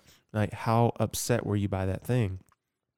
So at the end of the day, is it going to serve you, if you're in the pursuit of creating something great and something bigger than yourself, to run that risk? Probably not. You no, know, probably not. So for me, like when I go to social media, I go to post, you know, I'll respond to any immediate comments, and then I shut it off and mm-hmm. I just wait for any other thing that's important for me to check out or come through before I pick it up again. Yeah. But at the end of the day, I'm not looking for entertainment there. Yeah. And because I find myself addicting, you know, uh, you know, stepping into that addictive behavior where I, I will sit there and just flip like a slot machine over and over and over again. You know, show me something new, show me something new, show me something new. Yeah. Next thing I know, an hour's gone. So let me ask you a question about that, because I, my... I have a theory, and I don't know if it's true or not, or if it, it'll sound true, but my theory about doing the feed that way is one of two things will happen. It'll impact you emotionally, because you'll see joy and death and sensationalism, things that should make you angry or frustrated. Like, you'll see it. Yeah. And one of two things will happen. You'll either become sad, angry, happy, frustrated, or you won't. Over time, you won't. You'll just stop. And I, I don't know that I like either one of those. I don't know that I'll want to scroll past someone's pet dying that meant a lot to them and me like completely ca- not caring not caring yeah, or someone, you know, losing a loved one and like, you know, that that's harshing the mellow and we're just gonna keep on the feed. Like, or I don't want to look at it and then literally bear the weight of everything that I'm reading and take it back and say to my family, you have, you know, a forty percent emotionally available you know, husband and father right now. Right, exactly. I don't know how you figure the balance out, but I think one of those two things has to happen. You either desensitize yourself to it, if if and what I mean by that, if you're doing it all the time. I think if you go in pieces, which is what you and I are talking about, some kind yeah. of like, what are you using it for? Having a balanced perspective of why you go to Facebook. But if you're just exposing yourself to that much feeling all the time, you either have to be impacted by it, mm-hmm. or you coach your brain how not to be impacted by it. And I don't know that I like either one of those as an option for me, but I'm curious what you think about that. Yeah, no, I think that's I think that's valid. I think it's one hundred percent valid. And for me personally, you know, I think the sort of hit it and quit it mentality, I pull it up, I check, I'm gone, right? Mm-hmm. I don't get, I, I do my best not to get sucked in, because like I said before, that addictive part of me that's curious just wants to keep going down the rabbit hole. Right? Yeah. And I think, I think when, when you were talking about, Um, you know, how it impacts you. For me, the philosophy that I do my best to carry throughout life, whether it's Facebook or personal interactions or whatever, is that of the Stoics. And this is going to sound kind of strange and harsh, you know, but mm. just to kind of illustrate the point, I'll, I'll, I'll, I'll pick one of the probably least palatable examples, right? So one of the least palatable examples I've ever heard from Stoic philosophy is uh, this statement that you should be no more upset if your wife dies mm-hmm. than that if your neighbor's wife dies. Yeah, right? That sounds horrible. Sounds horrible, right? Yeah. But what is he really saying here? Human life is valuable. He's saying I all... I think that's what he's saying. Yes, exactly, right? So that's beautiful, right? So he's saying that all lives are valuable, mm-hmm. right? Yeah. And that they're gonna, they should impact you similarly. And how you choose to allow that impact to be completely comes down to the story you tell yourself. So if it's true that humans are meaning-making machines, and I believe that they are, mm-hmm. then the meaning that I assign to my wife's life and the meaning that I assign to my neighbor's wife's life is totally up to me. What am I going to choose? Yeah. So if I know I'm, what your wife wants you to choose. Yeah, exactly, right? But if I'm flipping through Facebook, right? Yeah. It's the same sort of a thing. Yeah. I see wildfires in Australia right now, or whatever the thing is, or California. Mm-hmm. Uh, and then I see a cat, and then I see, you know, a political video, and then I see some awesome uplifting video from, you know, impact theory or something like that, something philosophical, philosophical that makes yeah. me think. And so am I going to allow that to impact my day? Well, I hope not, unless I'm choosing the positive side, because that's what's going to serve me in creating my outcomes. Yeah. But the reality is I'm doing my best to look at it with neutrality and not be impacted by it. Yeah. Because if I allow myself to be impacted by it, then I open the door to be impacted by all of it. Mm-hmm. So I think having that curation of your feed and being careful, not just sitting there flipping willy-nilly, mm-hmm. is important. If and, and I find myself nowadays, if I go like one flip, two flips, and I don't see anything, I'm out of there. That's right? Great. Yeah. I'm out of there, man. Because if I, I know if I keep going, I'll find something. Yeah. And it'll either, like you said, it'll impact me either positively or negatively, and then I'm going to carry that. The thing about the positive piece is it's great because, okay, well, something, you know, all right, I picked up a new piece of philosophy, or I picked up a great, you know, uh, business conversation, and I can apply those tools in my life. Yeah. Boom. I'm off and running, right? Here's the, the problem with the negative thing is, what do I do with it, right? Let's say, you know, someone's talking to me about wildfires in Australia. Okay. Am I going to fly to Australia? Probably not. Yeah. You know, probably not. They don't need me there yet, right? If if if they need me there, ultimately I would go, but they don't need me there right now. I would just be in the way. So am I going? No. Um, you know, there's this uh, documentary on Netflix that had to do with uh, this guy who killed a cat online. I don't know if you've seen this thing. I heard about the killing. It's crazy. I didn't see the documentary. So he puts a he puts a kitten in a plastic bag and zips it up and basically suffocates the cat, right? And basically, there's a group of people who set out to find him, right? Yeah. And so they're interviewing all these people who watched the video. They don't show the video, and I didn't go look it up, and I don't recommend that you do.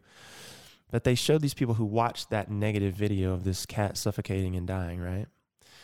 And they're literally livid and want to do something with that energy, but they have no place to put it. Mm-hmm. There's no place to put it. They don't know who the guy is. They don't know where he's at at this time, at this point in time. You know, they, he could be across the world. There's no indication. So what do you do with that? Yeah.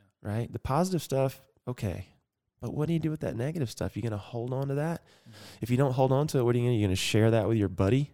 Right. Yeah, I just watched this terrible thing. Come see it with me. Yeah. You know, let me yeah. help me spread the negativity. That's the issue that that that you run into there. Finding an outlet to express that. Right. Negative energy. Yeah. Right. And so for me, that would be the challenge.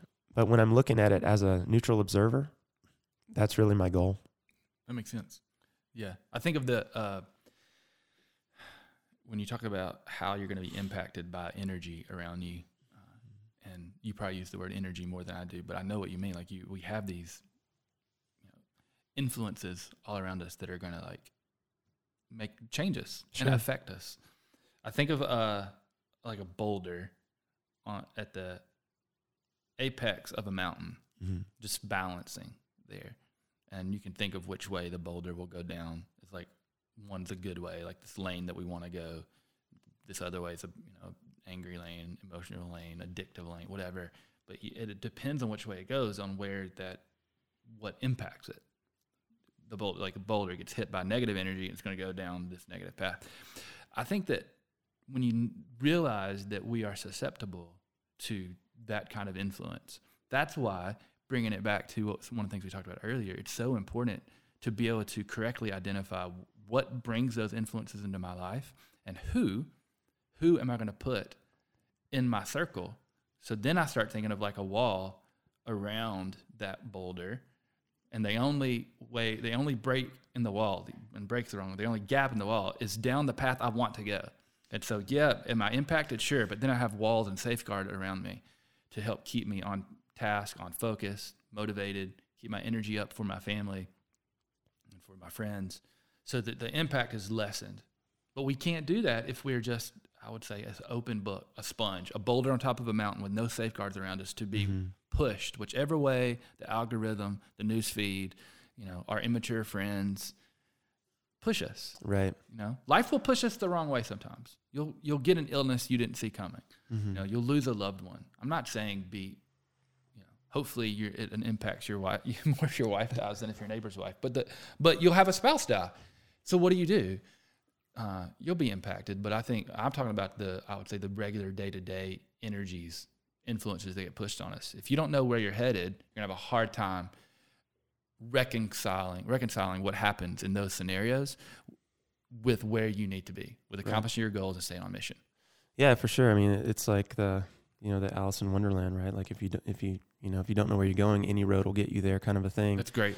And I love that analogy of having, you know, this sort of gated energy at the top of the mountain, you know, with one path, mm-hmm. and the boulder can only go so far in the wrong direction. And that takes us back to what we were originally talking about with that accountability piece. You've got that circle around you, making sure you don't veer too far off path so that you can't come back. Right. Yeah. Imagine that boulder going halfway down the mountain before you turn it around. Right. That's a, that's a Herculean task. Right. Right. Of the highest order. So if, as long as you keep it near the peak, you know, and you can steer that a little bit and roll it down the path it needs to roll down, then, hey, man, chances are you're going to hit that outcome, or at least have a good chance at it. Right. And that's the thing that I think when it comes to this whole New Year's thing, I know we got, I know we got kind of uh, deep down the social media rabbit hole, but it really is, it really does mirror real life. And so that's the reason I didn't really bring it back. Because, mm-hmm. I mean, we can say it's Facebook, but really Facebook is just a mirror of what's happening in the real world. Yeah. And um, to whatever degree the algorithm impacts that, it impacts that. Mm-hmm. But at the same time, it, it's still fairly valid. Yeah. So whether it's, it's the social media world or, like you said, the real life circle of friends that are going to keep you accountable or not, you got to be aware of that, and you got to have that intention, mm-hmm. that you're going to say no when you need to say no, and then continue to move in the direction that you said you're going that you were going to, regardless of circumstance, outcome, or emotion. Yeah. And that's the piece I think that so many people miss when it comes to creating outcomes around the first of the year, the first of the month, Monday, next week, you know, whatever temporal reset you want to use, you know, there, it's always going to happen at that point in time, and then you fall off the wagon. Well, where is your, where is your shift going to come from? Yeah. Maybe you're the type of person that requires that extrinsic motivation, like you were talking about, that guard gate around you, that those people around you. Or maybe you're the person who's able to generate that on your own. Mm-hmm. But at some point, one of those systems is going to break down, and you as an individual is, are going to have to have the wherewithal to pick yourself up and keep going. And so when it comes to the New Year stuff, and we, you know, and and and hitting outcomes, targets, goals, whatever you want to call them, it's not about the goal. Mm-hmm. Right? It's not about the goal. It's about the systems that you put in place to help you get there. Yeah. You know, are you seeing that when you're working with people? Yeah. It, and um, I'd say it's a balance between those two things that you just said. Uh, but I think that you're spot on, is that the systems that you have in place are going to help get you where you're going. And if you change where you're going, but your system works, then that will be a much more effective way of accomplishing, like I would say, that alternative goal. Right. Yeah, I think that's certainly true. I, I would say uh, when it comes to this idea of like rugged individualism versus versus you know, doing something on your own versus having people around you, uh, I, I would say a lot of people look at the, that version of doing something with other people, having other people around you, as like a therapy session, mm-hmm. like the the. person is uh, someone in the middle on a couch like weeping, and as, as, as other people kind of like coach them along and push them along. And I would say I don't look at it that way. Right. I look at look at it more like you have like five sophisticated generals um, around a war table, uh, and they're talking about should we breach the lines here or breach the lines here, and they're all experts, but they, they're a much more powerful unit because they're, they have a singular goal, but different perspectives and bring different experiences. Mm-hmm. And I would say, um, I think everyone needs that. I don't think that there's a, uh, a stage that you get to in life where you don't need it.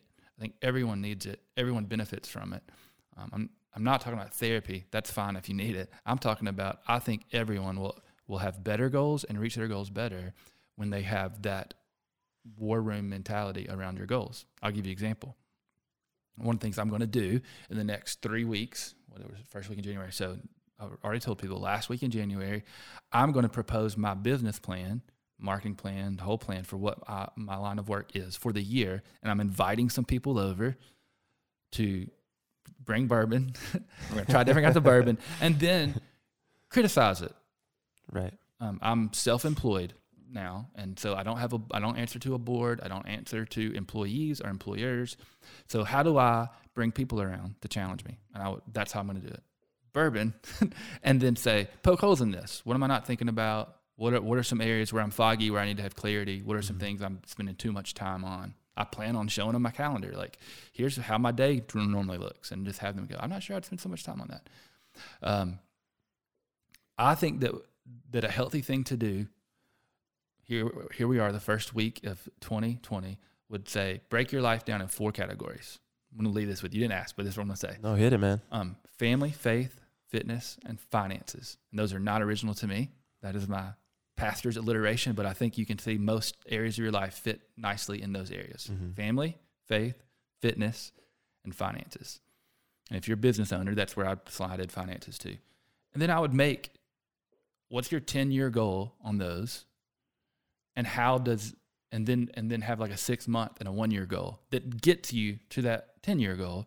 And then tell them to your friends, the ones you trust. Find some people that like, it makes sense, and say, what do you think about this? Here's how I'm going to reach them. What do you think about that? All right, can we talk again in six months? Now, I may not talk before six months, but can we have a conversation in six months to see how we're doing? That's what I would do. I think a, a short path, a short, easy step is make you one or two ten-year goals in those four areas. Then to ask yourself, what does that look like in the next six months, next year? And then bring people in that you trust, that either love you well or are experts and will not love you poorly to give you feedback on that. Love me well, baby. That's right. That's right. Yeah. Yeah. No, that's great. I, I, I, I concur with that for sure. I think the issue for a lot of people hearing that would just be, do I have those people? Are those people available to me? Did, did Sean just give me another task? Yeah. I have to go do this work first, you know? And I, I, I can, I, I completely see the value in that. I, I, those people aren't listening, right? Probably not. If they're, if they're, the, I mean, I don't mean that ugly. I don't, I don't mean that we're like superior. What I mean is if, if they really are, if they really do believe like, that sounds like a task and I'm not interested. Thanks, Sean. They probably never will listen to this podcast anyway. And if they did listen to, for some reason today, they toned, they tuned out a long time ago. But if yeah. someone's a little bit interested, and and accomplishing a goal, and they say, that does seem overwhelming. What I'm trying to say to them is pick maybe pick one of those areas. I right. think you can say those are four key areas. Pick one of those areas, have one small goal, and bring in one person. Say, can we talk about this in three months? Like, just those are little baby steps. And if they're not interested, if that sounds like a task, like we lost him a long time ago, brother. I couldn't agree more, my friend. Yeah, I love that. Uh, obviously, it's it's just comes back to that mastermind idea. You yeah. know, you're you're filling a room with people who are on a similar mission or similar journey and have interest in seeing you get where you want to go. I think there's a tremendous amount of value and power in that, right? I mean, one of the reasons people set, you know, these goals around New Year's is because the energy in the air is everyone is setting goals around New Year, right? Yeah. If the energy in the air was, you know what, I'm actually going to commit to a process this year, then the end, then people would be committing to a process for the year. And that's what would happen because that would be what the influence is. Yeah. And, and so for me, I think that if people want to just break it down, right? Like you have your ten-year vision, ten-year goals, whatever you want to call them, targets, outcomes, depending on your school of thought. At the end of the day, if you just look at the world as one big feedback mechanism and reverse engineer the steps, you're going to be making progress. Mm-hmm. Right. And whether you're keeping counsel with yourself and you have that mastermind in your head, or whether you're keeping counsel with others and smart people, mm-hmm. and you're keeping counsel with them, as long as you're using the results as your guide, you can't get lost. Yeah. The only way you get lost is if you allow yourself to lie to yourself. And that's, I think, the biggest benefit of having people surround you, yeah. because they will absolutely let you know, hey, Sean, you're lying to yourself, brother. Yeah. And Show was, me your results, man. Show I'll, me your results. I was gonna, I was gonna say, I'm not gonna get tricked in conceding this point. um, um, yeah, I don't think you should walk away from this conversation. And I'm, I'm gonna even, I want to give you room to disagree with me, but I want it clear where I stand. I don't think sure. you should should walk away from this conversation and say, if you can mastermind yourself, then great, good for you. I'm saying, I don't think you can mastermind yourself. Mm. I think some are better at it than others. Some are more honest with themselves and others. And I'm saying, I don't see anyone that should ever do it alone. Mm. I don't. I, don't, I think the, our tendency is to lie to ourselves, yep. is to believe we always have the best answers. And even if you aren't one of those people, you'll still be better off with other people giving you feedback and holding you mm. accountable. And I think, so I, I'm not going to concede the point that there's a group of people that should mastermind, and then there's these other group that shouldn't need to. And I would say there might be people that are better off on, on their own. That's for sure. sure. I can, you don't have to go very far. You don't have to go very far to see that there are certainly better pe- people that are better off on their own than other people. They would not know how to tie their own shoe. Uh, I'm just saying, I don't think there's a class of people that are immune from the dangers and risks of isolating themselves. Um, and you might not like the word isolating, and I, but I, that is what you're doing. If you say my mastermind is myself, my truest input is my own input, and I'm saying I don't buy that. I don't. Yep. I don't think it's a good idea. So I'm going to challenge you a little bit on that. Yeah. Um, because I picked, l- I picked a fight like I, forty-five I, minutes in, an hour no, in. No, no, no. Because because I love this topic, yeah. and because I love you as a person, and um, we are the type of people who can be honest with yeah. one another. So when I'm referring to that, and again, this is, comes back to humans being meaning-making machines, right? So when I'm coming back to that is the mastermind, in my opinion, can be formed from people who don't exist, right? So maybe you've read a book that was two hundred years old, mm-hmm. or you know, maybe you had a mentor who died in early childhood or what have you, right? And these people's voices live on in your head, right?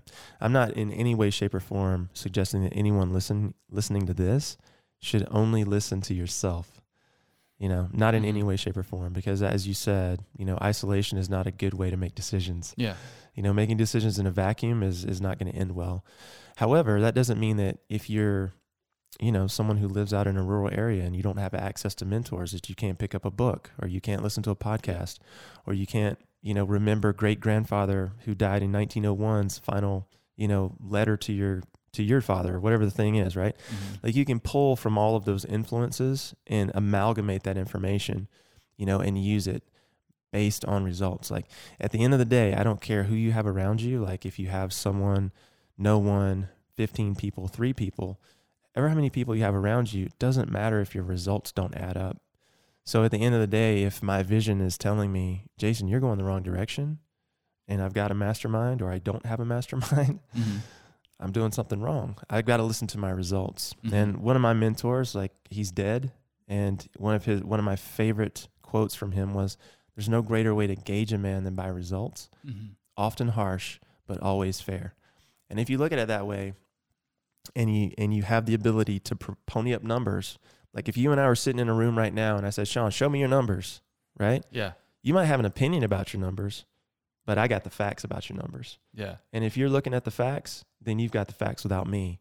The only problem arises if you look at the facts and you say, these are fiction. Mm-hmm. You know what I mean? Yeah. Yeah.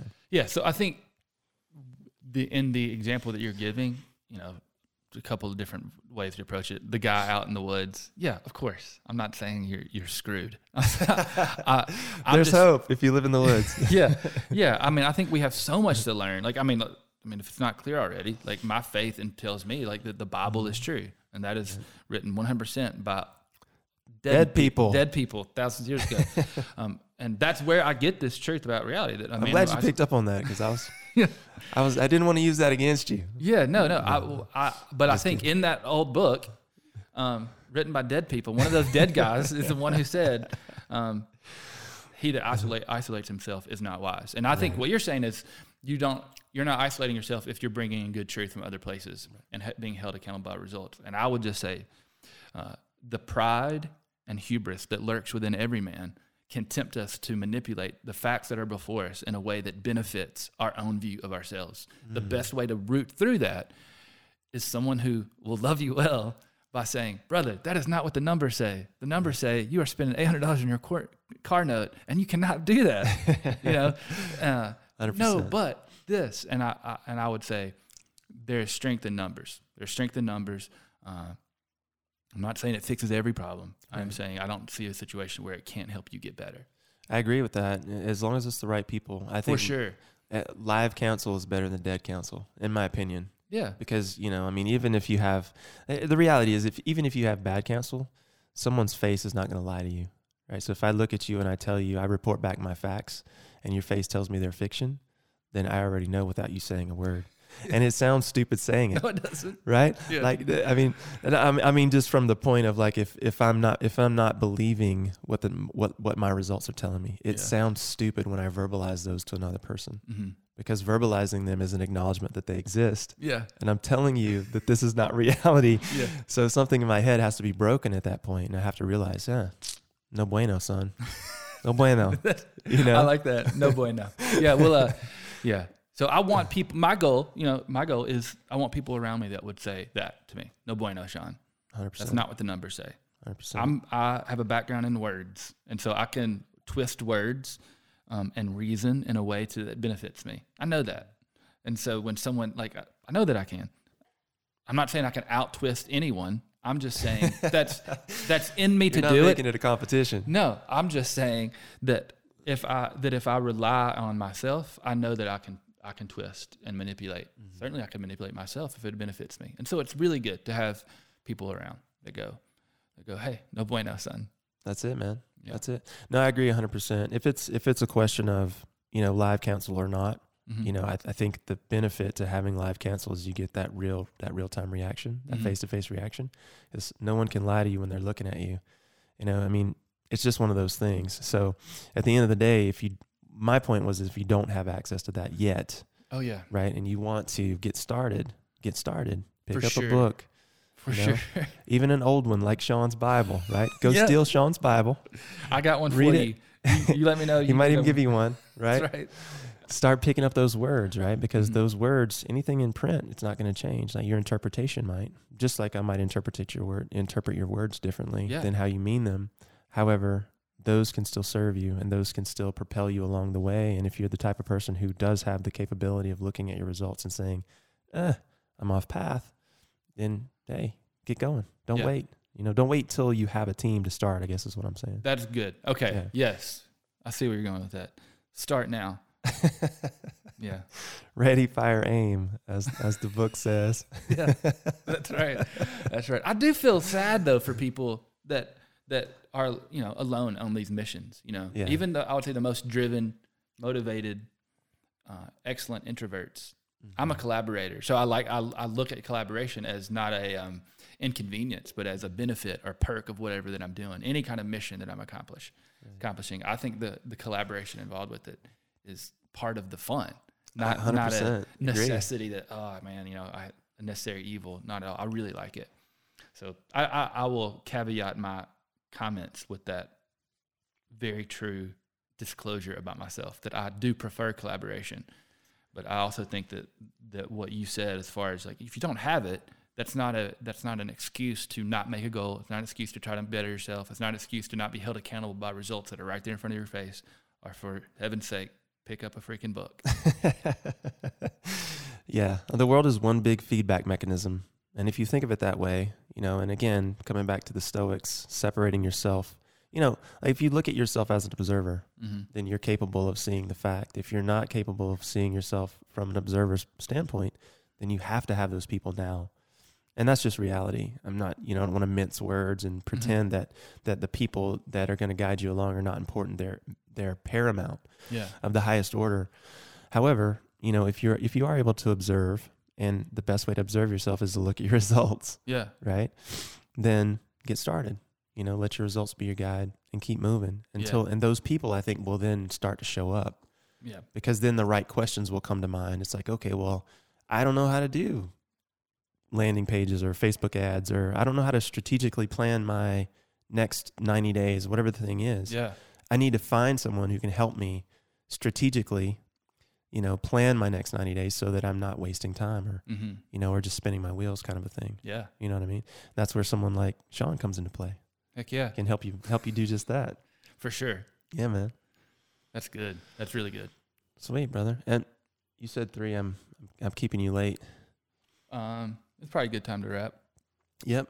Good time to wrap it up. Yeah. Cool deal, brother, man. Hey, man, I really appreciate you. I appreciate you. I this is it, always man. Fun. I, dude, I always learn so much from you. It's ridiculous. I love having you on. I appreciate it. That, that's humbling. I learn a lot, too. I, I really enjoy the conversation. I really do, man. I really do. Appreciate you. Thanks for coming up today. Thanks for sharing your wisdom. You always bring the heat. And, uh, yeah, tell these folks how they can get in touch with you, though, brother. I mean, I know you're still building your business yeah. in the consulting world. Um, yeah. How can folks get in touch with you if they're interested in working with you? So, woo train dot com, which is W O O T R A I N dot com, is my website. You can reach me at Sean at woo train dot com. Uh, email me. Uh, I'd love to talk. I get emails almost every day about something related to growing a business or growing in leadership, and I'd love for your listeners to be a part of that. Uh, I write an email that I two months ago it was daily. I'm getting back to daily, uh, but uh, but yeah, woo train dot com. Mm-hmm. And if you have any questions, uh, I'd love to talk and work with you, help you meet your goals. Definitely do that, guys. Sean is an amazing man. Seriously, he's got a tremendous amount of value to bring, and um, he walks the walk, doesn't just talk about it.